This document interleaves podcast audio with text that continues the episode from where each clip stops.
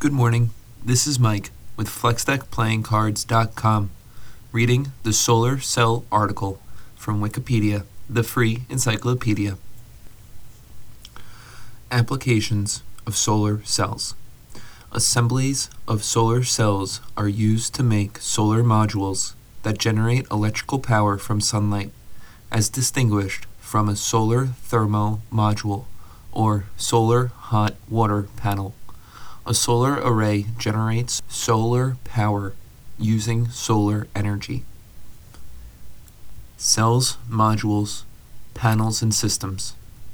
Multiple solar cells in an integrated group, all oriented in one plane, constitute a solar photovoltaic panel or module.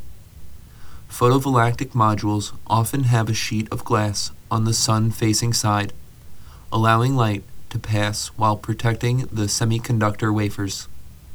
Solar cells are usually connected in series and parallel circuits or series in modules, creating an additive voltage.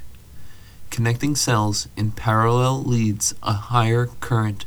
However, problems such as shadow effects can shut down the weaker, less illuminated parallel string a number of series connected cells, causing substantial power loss and possible damage because of the reverse bias applied to the shadowed cells by their illuminated partners.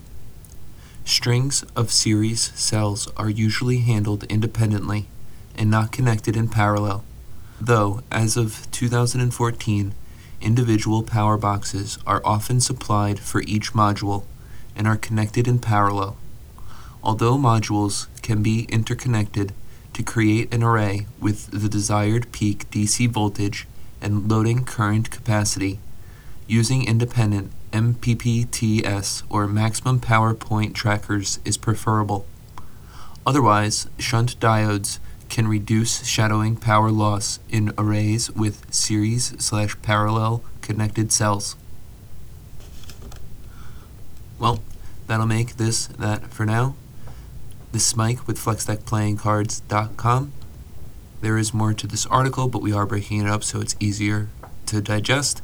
As always, I want to thank you for listening. I want to apologize for any mistakes or mispronunciations that I may have made. Hope you have a great day.